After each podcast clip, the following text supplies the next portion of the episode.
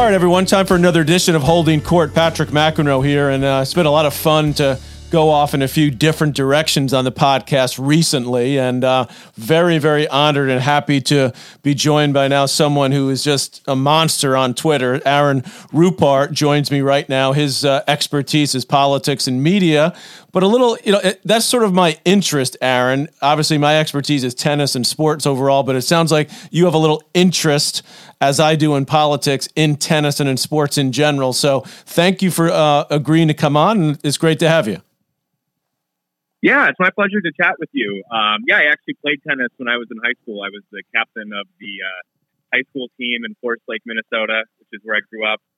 And uh, so it was really um, on Sunday morning as I was watching the, the Sunday news shows, which I usually do, and tweet out video clips of the highlights. Um, you know, I was catching the very end of Rafa's win, uh, and what an amazing champion he is. And you know, it makes me feel really good as a 38 year old to see uh, you know, Nadal, who's who's 35, and Federer is obviously out, but he's even older. I mean, I still feel like these guys are part of my generation, and so uh, that's always really cool to see those guys winning. And, and he's just a phenomenal champion anyway. So uh, it was really cool to uh, you know stay up late a few of the nights and catch some of the, the Australian Open recently. Yeah, the Australian Open is uh, was amazing, and uh, just as you get a lot of flack on Twitter from uh, particularly those on the right of the political spectrum, uh, I got a tremendous amount of flack from tennis fans and Nadal fans because Aaron, I said you probably weren't up at this point, but it was early in the third set. Uh, Nadal was down two sets to love, was down two three, love forty on his serve, and at one point I said, "Well, this is all." but over. And, and I actually believed it was all but over, watching what I was seeing in front of me. So it was pretty amazing that uh, three hours later, Nadal was there. He was at five all in the fifth set and found the energy and the resilience because I thought physically he was done midway through that third set. So uh, he just kept coming back. Yeah, well, it must have been different. It must have been different for you guys not traveling. Um, I'm so used to you being there to to broadcast the majors. So, um, you know, obviously just, just watching it, you guys didn't really miss a beat, but I'm sure that was a little bit of a different experience not actually, you know, being at the courts yourself. Un- unfortunately, Aaron, we've gotten somewhat used to that over the last two years with the pandemic. Yeah. Last year uh, was obvious because uh, the vaccine wasn't available, so Australia was, you know, basically in a total lockdown. So we did it last year. This year, I think we could have gone with uh, the way COVID uh, you know was more under control. Obviously, there was the whole saga with Novak Djokovic. I'd like to hear your thoughts on that issue because that kept me busy on CNN and other outlets for quite some time before the tournament started. But this year, I think ESPN mm-hmm. just made the decision. It was just easier on all levels to keep us in Connecticut. And in fact, I was back at our tennis academy yesterday, Monday, the day after uh, the day the day after the final happened, and people were looking at me like, "Weren't you just in Australia? How'd you get back so soon?" I said, "No, instead of a thirty-hour trip, it was an hour and twenty-minute drive. You know, back from uh, Bristol, Connecticut, back to where I live in Westchester." Yeah, and, and I did see your tweet last night that you posted from the courts.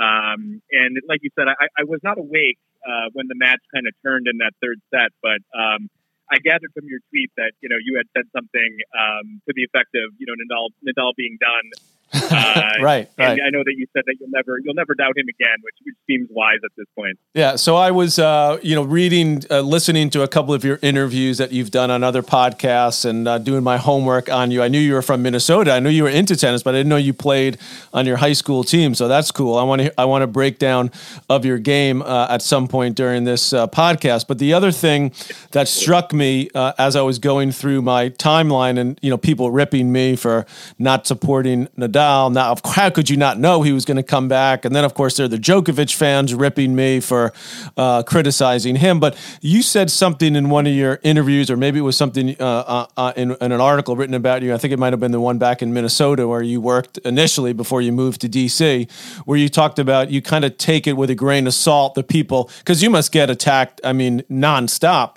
particularly as you sort of take the, uh, you know, you're, you're, you're more left leaning obviously on your Twitter mm-hmm. account. So you, you, how do you handle all that, and you, how do you how, how, do you take that what comes your way? Because it must be, I'm guessing it must be pretty. Um, critical would be maybe a word uh, too mild of a yeah. word yeah yeah um, well especially that was the case during like the 2020 campaign from a lot of Trump fans. You know, I was obviously highly critical of Trump um, and covered him going all the way back to the 2016 Republican primary. So I kind of followed his whole rise and presidency. And, you know, I think that was part of the thing that um, helped me build such a big audience was just the fact that at a time when a lot of mainstream outlets were covering Trump in a way that, you know, didn't kind of um, characterize the stakes of what was going on clearly, you know, I was willing to kind of say when he was lying and, um, you know, when he was using racial dog whistles and things like that. And so I think, you know, people kind of appreciated that I was willing to call it as I saw it in that way. And so when you do that, obviously it's kind of a polarizing thing where, you know, you're going to have a lot of people who agree with you and really appreciate your work. But then if you're a fan of, uh, you know, if you're a Trump fan, you're not going to appreciate what I'm up to. So I, I try not to take it overly personally because I think it just kind of comes with the territory. And the vast majority of the feedback I get is positive, both for the things that I write and for the things that I tweet. So um, sometimes it can be, you know, kind of difficult um, when people get too personal, or you know, I had an incident a couple years ago where someone looked up my property records and posted them online, um, you know, including like my parents' address and stuff like that, and and that stuff happens when you're a journalist um, with a large profile. Um, but I do kind of view it as just sort of coming with the territory. And uh, but you're right. I mean, even you know, tennis these days now with the Djokovic situation uh, kind of became a political hot button as well. So you know, we live in such polarized times that I think whenever you kind of weigh in on current events, um, you know, you're going to have your the people who agree with you and the people who disagree, and and these days um, those disagreements are so sharp that um, things can get really personal really quickly. But I think you know, just being a public figure um, you know, part of that just comes with the territory. Right. It's and by the way, it's At Rupar for those of you who don't uh, know about Aaron's work on Twitter. He's got uh, well over seven hundred thousand followers, and uh, you also do uh, an article. Uh, subscription service i guess what you described to me what is a newsletter i guess on substack so that's what you that's what you do in your day job i guess these days right that's right. Yep. I uh, have a newsletter called Public Notice on Substack. Um, so I've done independent. I was at Vox for three years, and I'm doing the same sort of work I did there, um, covering politics and media. And the vast majority of the stuff that I publish is free.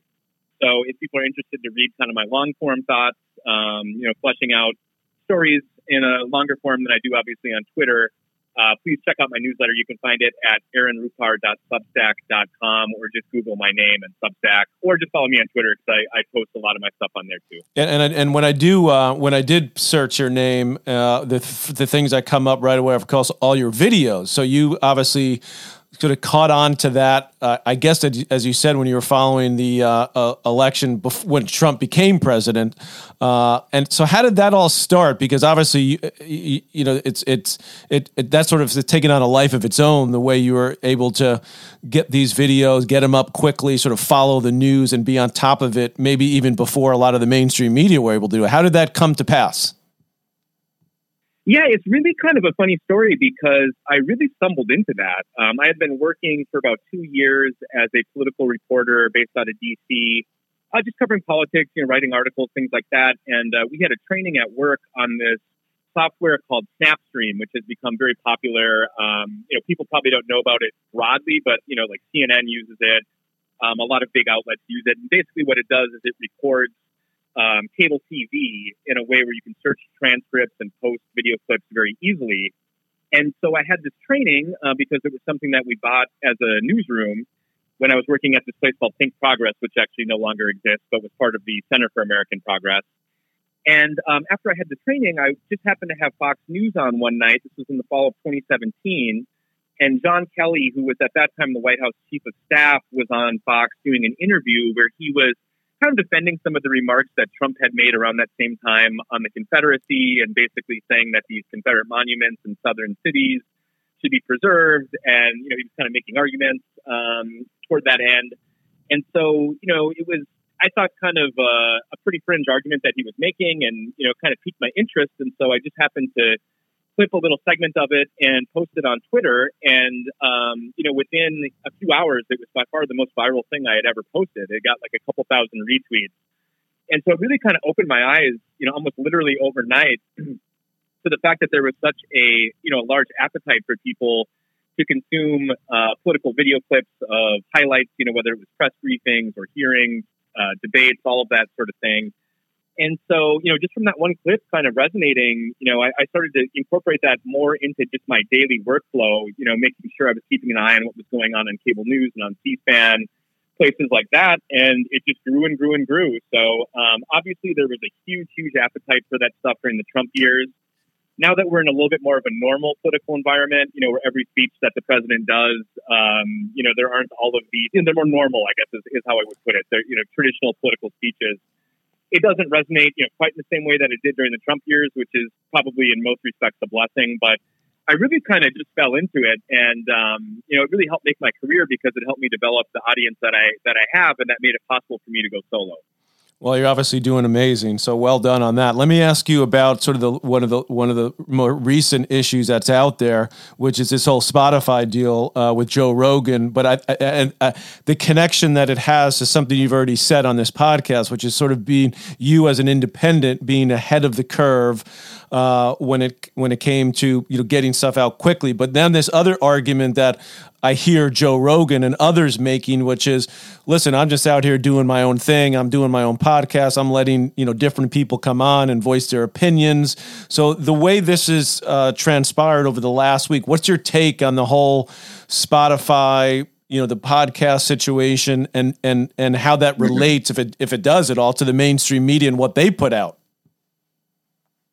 yeah, and you know, people who do follow me on Twitter maybe noticed over the weekend um, I canceled my Spotify, which actually was a very tough choice for me because I've been a very heavy user of Spotify, and I really think that it's a great product. But you know, the problem with the Joe Rogan thing is not just the fact that he's on Spotify. I mean, you know, if, if his podcast was on Spotify and they weren't promoting it, um, that would be one thing. But the problem is that Spotify has invested $100 million to basically be Rogan's publisher because his podcast is exclusively available on Spotify. You can't find it elsewhere.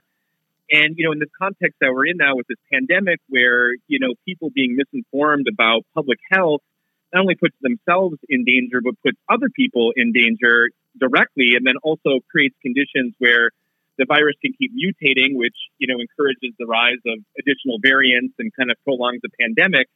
You know, it, it's not like, you know, um, expressing misinformation about some other topic that doesn't have those consequences for other people. And so, to me, that's why this is especially concerning. Um, you know, when I posted my tweet announcing that I had canceled my Spotify, I had a lot of people replying with, well, you know, if you use Apple Music or Apple Podcasts, they have Steve Bannon on there and he's just as bad. And, you know, that is true. But the difference, again, is that Apple is not doing business with Steve Bannon. They're not promoting him. They're not investing in him. And so to me, that's where the situation with uh, Spotify kind of crosses a line. Um, you know, certainly we live in a country that has free speech protections. And so, you know, if Joe Rogan wants to have his podcast with uh, COVID misinformation and quack doctors on there, he's certainly free to do that.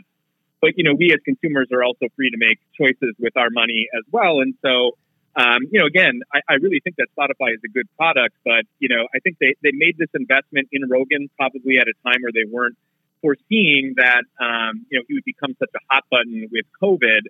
But that's the environment that we live in now. And if you look at the guests that he's had recently, I mean, it's you know, it's COVID quack after COVID quack on there, and uh, that stuff really does have consequences that kind of go beyond you know just misin- misinforming people because it has dangers directly for others and indirectly in this pandemic context that we're in. So um, to me, I think that you know it's just up to people to make their own choices on this. Um, Spotify's stock obviously had a huge fall last week as, you know, Neil Young announced that he was pulling his music from there and Joni Mitchell, but it seems like it's kind of bounced back now. And Rogan, you know, yesterday released a video where he, he basically pledged that he's going to try and do a little bit better and do more research. Um, I kind of have my doubts about that. But uh, yeah, I mean, it's just one of those situations where we as consumers, you know, we don't have a ton of power, but one aspect we do have power is just with our purchasing decisions. And so I thought, you know, it's important in this case to kind of put my money where my mouth is and, and explore other options. Interesting because I'll tell you the, the one good thing that came out of it for me, uh, Aaron, as I was sitting up there in uh, Bristol, Connecticut, the home of ESPN, trying to sleep at the weirdest hour since we were on, you know, in the middle of the night, particularly those last four days of the tournament covering the the matches. Uh, I uh, it, it forced me or it encouraged me to go back and I watched these great old videos of Joni Mitchell and uh, Neil Young. In fact, I, I, tweeted one of Neil Young's songs uh, one of his performances from YouTube, which was uh, the first time or one of the first times he ever performed Heart of Gold live. Uh, and it, and he, he, mm. great. He introduced it saying this is a new song, and maybe you guys want you know because artists always they get a little nervous when they're doing new songs because the fans don't know them, so they don't respond in the same way. So, I was pretty cool to see that. Um, but when it when it comes to that misinformation, and, it, has been a who's who on Joe Rogan's show, uh, as you noted uh, recently, when it comes to the pandemic, why do so many people believe it? I mean, I have a lot of friends that are highly educated yeah. people that 100% believe that you know go down the list of things. It was created by you know the uh-huh. chinese. Fauci's being paid off by the pharmaceutical companies. Uh, you know around and around we go. And and they 100% believe that. How and you've covered this because you covered yeah. obviously trump for so long. Why, how, why is that? Yeah i mean i think the appeal of conspiracy theories in part is the sense that you have access to kind of secret information that makes you somewhat smarter than other people, you know, where you kind of have this secret access into what's really going on and everybody else is fooled. And so it kind of makes you feel good. And, you know, I think with a pandemic like this, you know, there's also the aspect where if you are young and relatively healthy, I think, you know, it'd be easier to kind of buy into the idea that um, that this is a hoax or that it's being overhyped because you wouldn't feel personally at risk, or you know, if you did get COVID, you probably would end up being just fine. I mean, I don't know if you saw the story just yesterday where um, there was this police officer in Washington State, and maybe you remember this because it was kind of a news story last October. Um, he quit his job um, over a vaccine mandate in Washington State, and when he logged off on his last shift over the intercom, the police intercom, or the you know the radio system, he told the governor to kiss his ass. Right. He was, and, and, and, and, and he, yeah, he was featured on the Laura Ingraham show and others on Fox, right? Yes, yes. And so Fox kind of turned him into you know this hero of the moment, and then you know tragically he passed away last Friday, and of course. You know they haven't um, updated their viewers about the fact that you know this guy who they had featured across multiple shows just a few months ago has passed away. Um, but you know, it's, it's easy to kind of say that stuff like he did, you know, when you're not anticipating getting sick, and so you know, sometimes it kind of takes that. As as as, as is the case with a lot of conservative thinking, I mean, you know, it kind of seems reasonable in the abstract, and then when you are personally affected by something, it can kind of change the way that you look at things. I think some of that is going on with COVID uh, very broadly, but you know, I think just the appeal of of some of this misinformation again is just that sense that you know that you know something that other people don't, or you everybody else is kind of a sheep and you're a, a free thinker.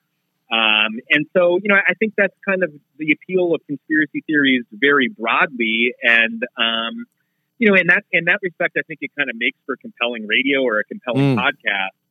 And you know, there is the fact that Rogan. I mean, he has millions and millions of of listeners. I mean, I think it was like each, each episode he puts up on Spotify gets like two million. Huge. Uh, yeah. You know, two million listens, or you, know, you, can watch it. It's a video podcast, but you know, so th- there's a very very broad appeal to this stuff. And you know, again, um, it's one thing to be kind of a contrarian when you're talking about you know UFC or even even when you're talking about kind of politics, you know. But once it gets into the realm of public health, because it does have these consequences for other people, I think it's kind of a different ball game. And so, um, you know, it's, it's, again, it's one thing to believe in conspiracy theories about like 9/11, you know, and the, the whole, and, and, that's bad too. But you know, this idea that uh, jet, jet fuel can't melt steel beams, that sort of thing. Um, you know, that makes you kind of sound like a crazy person, but it doesn't necessarily affect others. Uh, with public health, it's kind of a different deal. But, you know, again, I just think it's that sense that you know something other people don't. Now, you spent a lot of time, obviously, covering uh, the, the presidency of Trump and covering Fox News as you were doing. And do you think that um, the the hosts, you know, the, the primetime hosts that, you know, obviously have huge audiences, do you think they, they honestly, because it, it, it's hard for me, like, when I I try to look at both sides, right? I mean, I lean left too. I'm mm-hmm. a Democrat, and that's just you know whatever. But I mean, I, I I try to listen and I try to figure out. Okay, do they honestly believe this stuff? Now you you follow this way more closely than I do.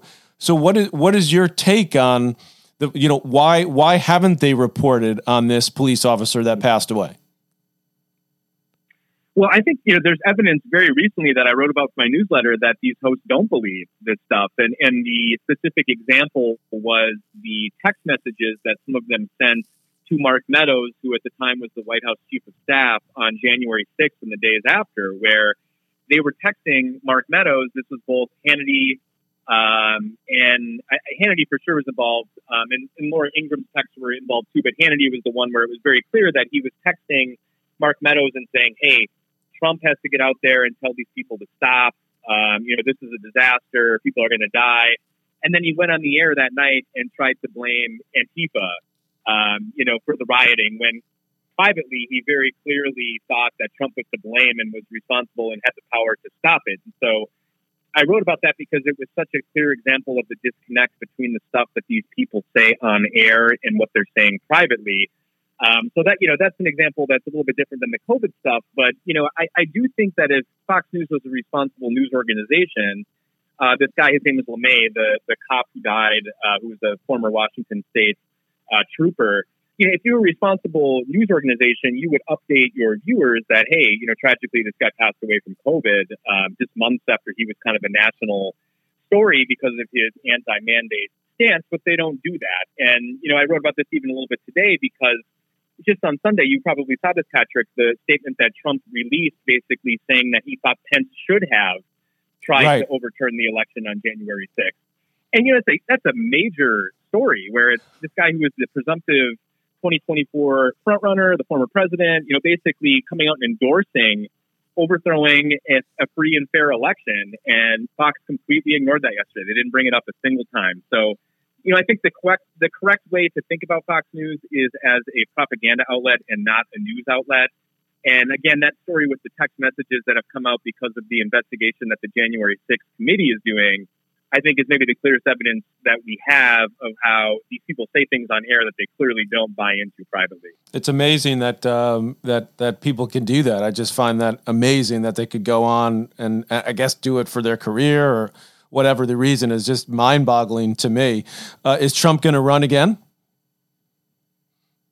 I think it's very, very likely that he will. Um, you know, I even I tweeted today. He, he sends out these kind of insane fundraising emails that are um, almost unintentionally hilarious because he kind of addresses people as like friend i see that you haven't donated today like oh i get those too no i'm on i'm on that list too i get them all the time yeah yeah classic and, and those yeah. are the types of things those are the types of things that he would not be able to do if he officially announced um, he has more freedom to fundraise in kind of a shameless manner um, when he's not an official candidate and so i think that's the reason that he hasn't officially announced at this point but it seems, you know, when, when you watch his speeches or watch his interviews these days, and when he's asked, he basically all but confirms that he's going to run again. And that's kind of a scary thing because I think, um, you know, if the election was to happen tomorrow between Biden and Trump, uh, Trump would have a very good chance of winning. And, you know, obviously things haven't gone totally according to Biden's plan over the last year with COVID being resurgent again and some of, you know, the inflation pressures that a lot of consumers are feeling. Um, you know, that kind of that that in a normal political context, those are very damaging things for an incumbent. And so, um, you know, I think he'll have a pretty good shot of winning, which again is scary when you consider like the statement that I mentioned earlier that he released on Sunday, where you know he's pretty clearly going to run basically in opposition to democracy, and so that puts us kind of on the precipice of being, you know, one election away from kind of a dramatic reordering of the way that our society works, which I think, you know, for most people, uh, we value having free and fair elections and being able to have you know, elected officials that we choose that uh, don't choose their voters, so to speak. And so, yeah, I think it's pretty likely, you know, barring some sort of health situation. Um, I certainly don't see any other Republican that would beat him in the primary. And so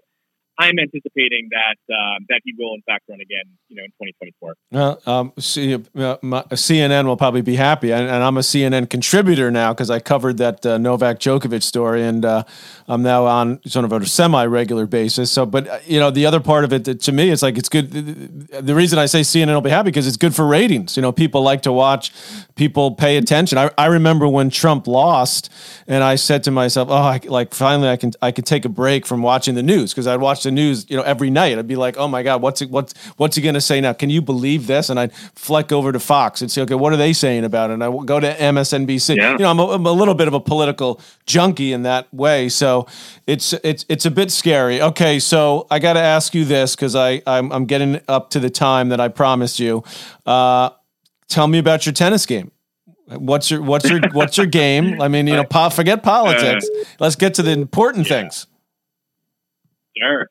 Well, I, I was I'm a right-handed player, and I was always kind of a big big forehand, you know, more of a baseline kind of grinder. Uh, never really had the serve volley game, you know. That, no, that's all right. Nobody ha- nobody has that now. Nobody serves in volleys. Uh, no, that's and that you know because in, in, Minnesota, as, as you're probably aware on some level, I mean, it's not exactly a tennis hotbed, um, you know, because you can't play outside for eight months of the year. Well, there, but, there, but there, there, there, there, are some there are some of the best indoor tennis facilities in the world in uh, in Minneapolis, and I actually played when I was at oh, Stanford. Oh, I played at Stanford, and yeah. there used to be a big tournament. Uh, it uh, in it was called I think it was it was in the winter. It was a big national tournament indoor. I think it was the national indoors, and I think it might even still be there but uh, amazing facilities there. So that's no excuse, Aaron. Don't give me. Yeah, the, and they actually. I was I was very saddened because just a few years ago, the University of Minnesota uh, dropped its tennis program, and um, I used to go to matches because you would see guys playing, you know, in the Big Ten who would go on to play at the U.S. Open. You know, usually as kind of like the the opening round fodder for a Federer or someone like that. But you know, it's kind of cool to see such a high level of tennis um, but you know, I haven't really played now in about 15 years, which is unfortunate. So I would be um, kind of ashamed at this point to hit with you because I don't know how that would go. But uh, no, I, I, had a lot of fun. You know, like I said, I played I played in high school and uh, made it up pretty close to the state tournament a couple times, but never never got over the hump. Um, but you know, I still enjoy watching it, and I still kind of watch it with that mentality of playing, you know, and kind of dissecting the the holes in in uh, the players' games who play at that high of a level. But uh, yeah, I was a baseline grinder. You know, the type of guy that was just trying to to kind of outlast uh, the competition, which here in Minnesota at the high school level, you know, was, was good enough to be first singles on my team. Right. But That's pretty uh, good.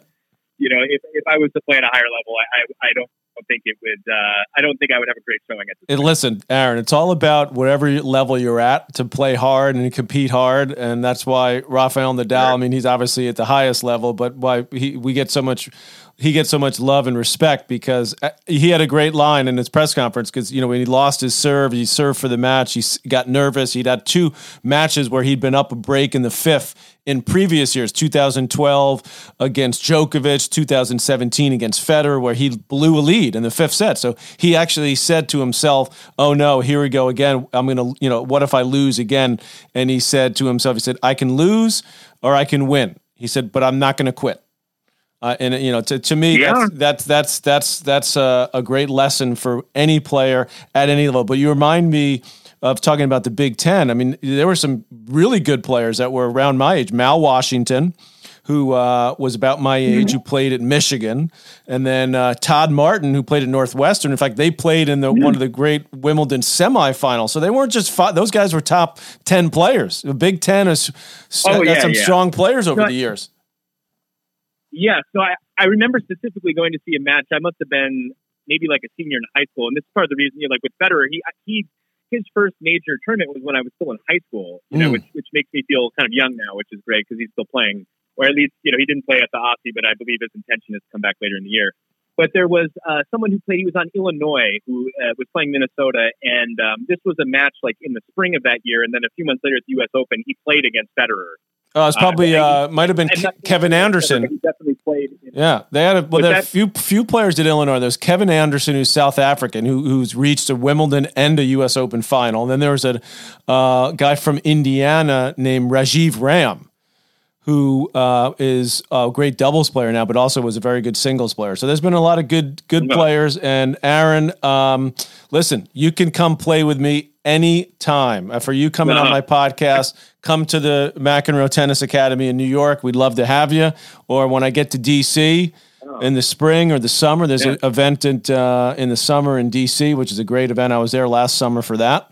Uh, and we got to get out there and hit a few balls. I would love that. It's it's really an honor talking to you. Thanks for having me on, and I'll definitely keep you in mind next time I'm in New York. All right, keep up the great work. You're a great follow, very entertaining, and also educating us on what's going on in the political and media world. So thank you very much, Aaron Rupar, here on Holding Court. My pleasure. Holding Court with Patrick McEnroe is powered by Mudhouse Media.